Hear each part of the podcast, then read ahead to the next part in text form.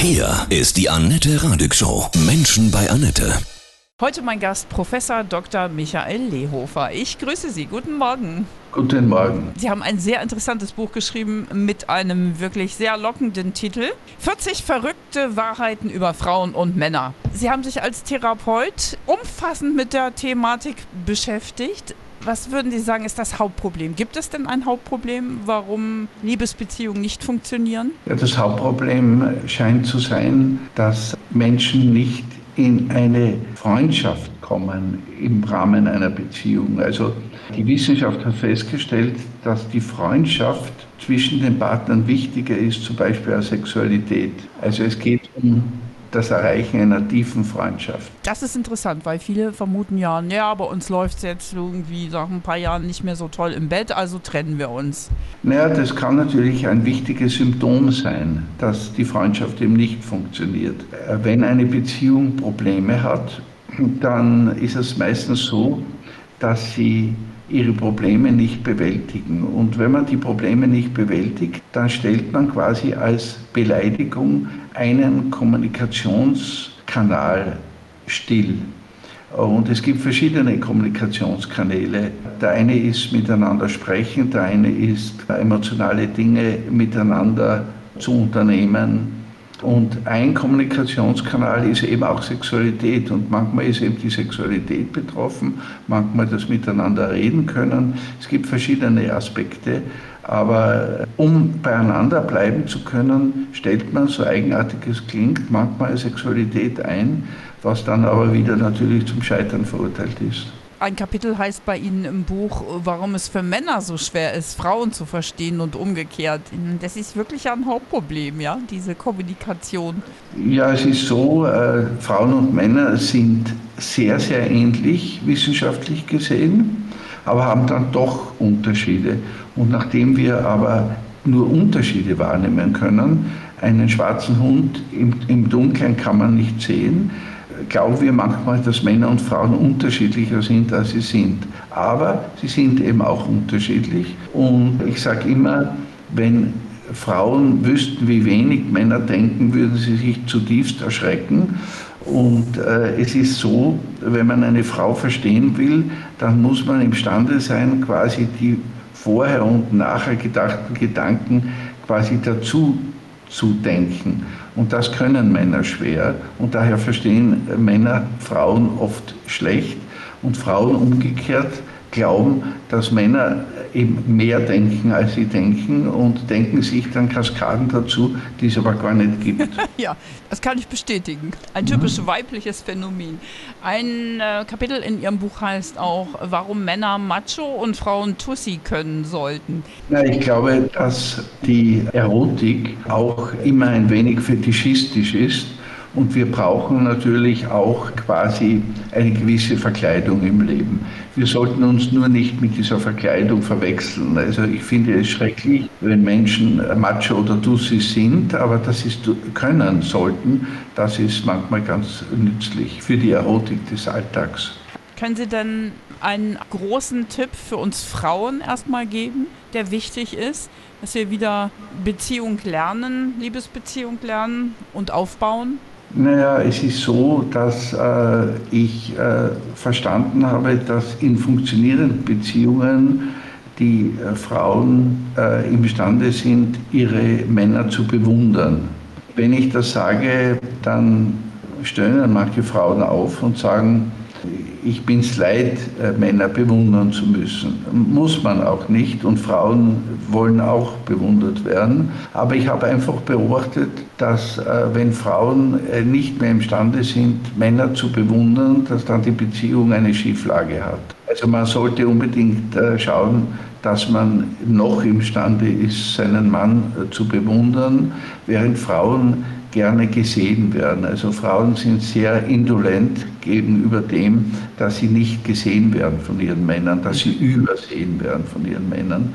Und so äh, ist das quasi die typische Modalität, die in Beziehungen im Alltag doch eine große Rolle spielt, ob äh, Beziehungen funktionieren oder nicht. Ja. Aber äh, so wichtig ist das dann auch wieder nicht, wenn Liebe da ist. Wenn Liebe da ist, dann erspart man sich das alles. Viele wissen gar nicht, ob ich den anderen noch liebe. Wie kann man das feststellen? Ja, die Liebe ist äh, keine Emotion, das ist ein Ausdruck von Verbundenheit.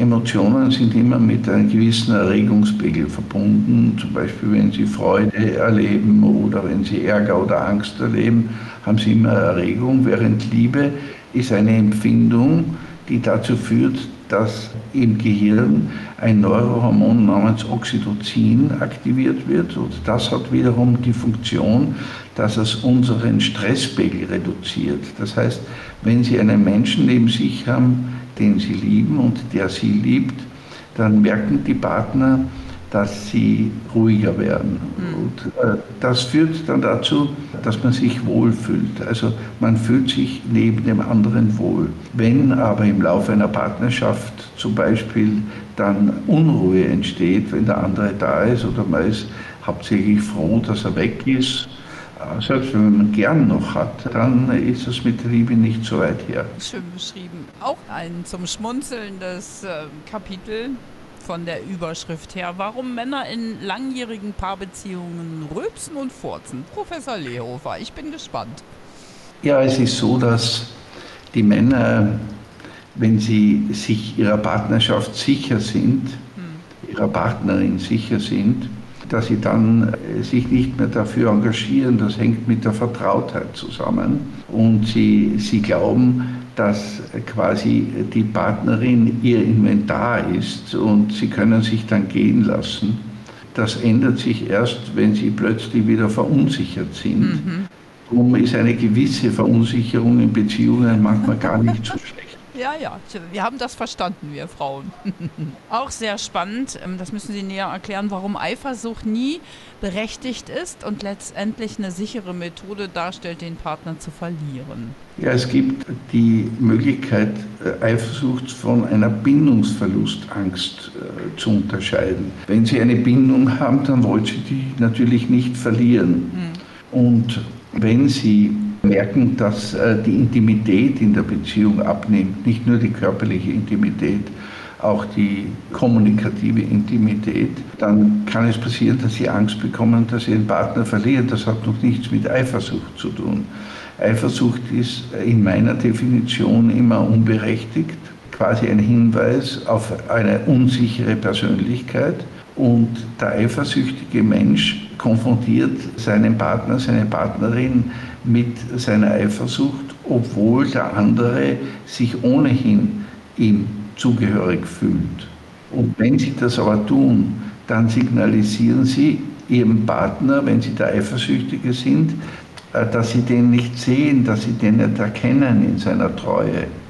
Und wenn der das eine Zeit lang mitmacht, neben der Belastung, die Eifersucht, grundlose Eifersucht darstellt, dann spürt er auch, dass der eifersüchtige Partner eigentlich nur auf einen Film in seinem Kopf reagiert und nicht auf ihn. Und dass der eifersüchtige Partner, obwohl er sagt, du bist mir das Wichtigste, eigentlich den gar nicht meint. Und so kommt es zu einer self-fulfilling prophecy, dass der eifersüchtige Partner dann seinen Partner verliert, weil er ihn eigentlich, ohne es zu wissen, vorher schon verlassen hat. Krass. Ja, stimmt. Das ist logisch.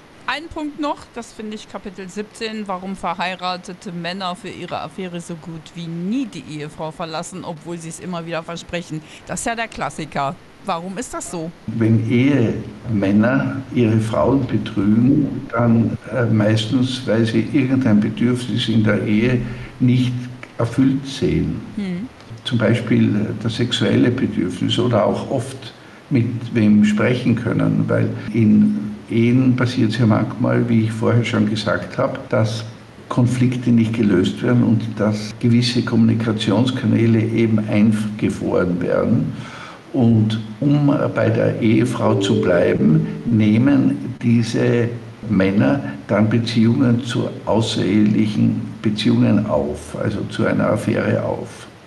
Und wenn sie dann äh, die Sexualität und die anderen Bedürfnisse dort befriedigen können, dann sind sie ja imstande, gerade deswegen bei ihrer Ehefrau zu bleiben. Das heißt, die Affäre wird dazu genützt, dass man eigentlich in der Beziehung bleiben kann. Wenn man die Affäre nicht hätte, würde man quasi in der Beziehung möglicherweise so verhungern, dass man sich trennen würde. Und wenn diese Männer aber bei diesen Affären sind, dann sind sie quasi in der Beziehungstrance der außerehelichen Affäre und dann versprechen sie es. Und wenn sie aber bei der Tür hinausgehen und daheim rein, dann haben sie wieder die Bindungstrance in ihrer Familie und dann fällt ihnen nicht im Traum ein, wirklich die Ehefrau zu verlassen.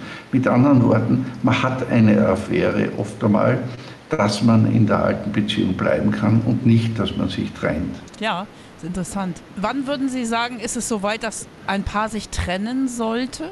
Ja, ich habe da eine Formel. Man sollte sich nicht trennen, nur weil die Beziehung schlecht ist, sondern man sollte sich trennen, wenn man sich getrennt fühlt. Und man sollte zusammenziehen oder sich verheiraten, wenn man sich verheiratet oder zusammengehörig fühlt. Also man sollte nicht in der Hoffnung sich trennen, dass man voneinander loskommt oder sich verheiraten in der Hoffnung, dass man irgendwann ein Ehepaar wird.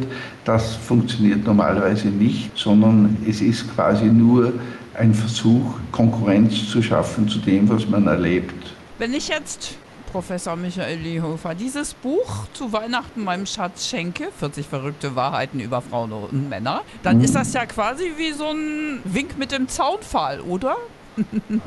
man muss immer sich um eine Beziehung kümmern, man muss immer an der Beziehung arbeiten und äh, es ist eigentlich auch ein liebevoller Akt, dem Partner zu vermitteln, ich möchte mich um die Beziehung kümmern. Es ist doch ein gutes Geschenk dann zu sagen, ja, ich, bin, ich bin unzufrieden. Das ist ja auch nicht so einfach, da den Anfang zu machen, zu sagen, hm, Schatz, irgendwie lass uns mal uns um uns kümmern. Dann ist doch so ein Buch auch ein Anfang. Unbedingt, ja. aber es ist nicht unbedingt ein Hinweis darauf, dass man die Beziehung schlecht empfindet, mhm. dass man nie arbeiten will. In der Tat arbeiten die Menschen erst dann an der Beziehung, wenn es meistens schon zu spät ist. Man sollte dann an der Beziehung arbeiten, wenn sie noch gesund ist, auf alle Fälle. Das ist wie bei der Wirtschaft. Wenn man Rationalisierungen macht, wenn man in der, im Konjunkturtal ist, dann wird es schwierig, weil man sich die Rationalisierungen dann nicht leisten kann. Aber wenn man gerade in einer Hochkonjunktur ist, dann kann man rationalisieren. Und so geht es in Beziehungen auch. Ja, herzlichen Dank. Das war total spannend, finde ich jetzt mit ganz vielen neuen Erkenntnissen, die wir so vielleicht noch gar nicht gehört haben. Ich bedanke mich von Herzen, Professor Michael Lehofer. Ich bedanke mich ja, bei Ihnen. Und Dankeschön. viel Erfolg für Ihr Buch. 40 verrückte Danke. Wahrheiten über Frauen und Männer. Alles Liebe. Liebe Grüße nach Danke, Österreich. Alles Liebe auch, ja. Dankeschön.